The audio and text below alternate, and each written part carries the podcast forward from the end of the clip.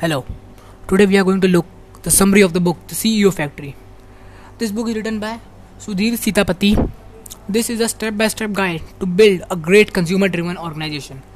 Some of their great products are Horlicks, Dove, Lifebuoy, Lux, Lipton, Bru, Fair and Lovely, Sunsilk.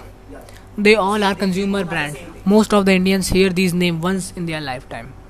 If you want to build to consumer business that serve common people you have to watch this video till end.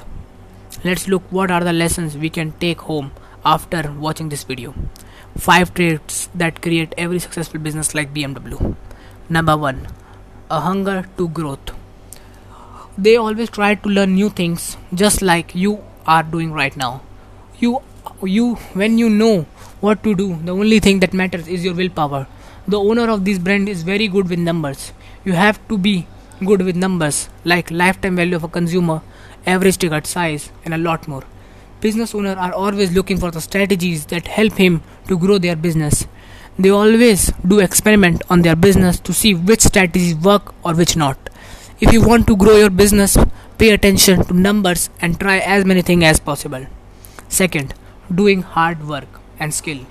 Hard work is the key of success. If you are not doing hard work, in the right direction that all work completely waste. Smart people know hard work in the right direction help you to achieve success fast. The business people have lot of skills like communication influence sales and a lot. A lot of people are in the universe doing hard work regularly but their skill is low. If your skill is based on creativity your price must be higher compared to those whose skill based on strength do hard work learn high income skill Third, work in every environment. People say they don't have things to say. A lot of people on the list of 500 richest people planet are self-made billionaires. They don't have anything. We use the statement like I don't have anything to start as an excuse that satisfy our brain that we try enough. People want 100 people work under him then they feel like a leader. If you can control yourself and gather the willpower to work in every environment, you are a leader. If you can't lead yourself, how can you lead a team? First, manage yourself, then others.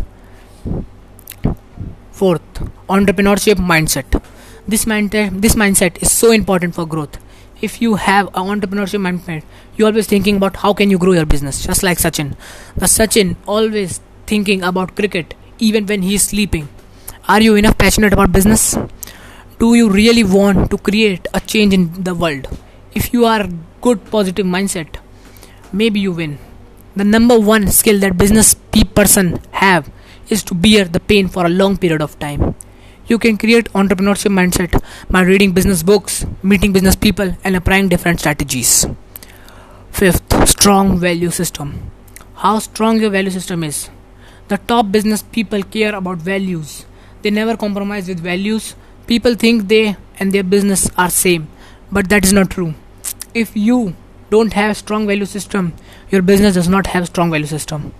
You have to be a have to be so strong because when time gets tough the only thing that helps is your value system. When you, when you have a strong value system it's easy to take hard decisions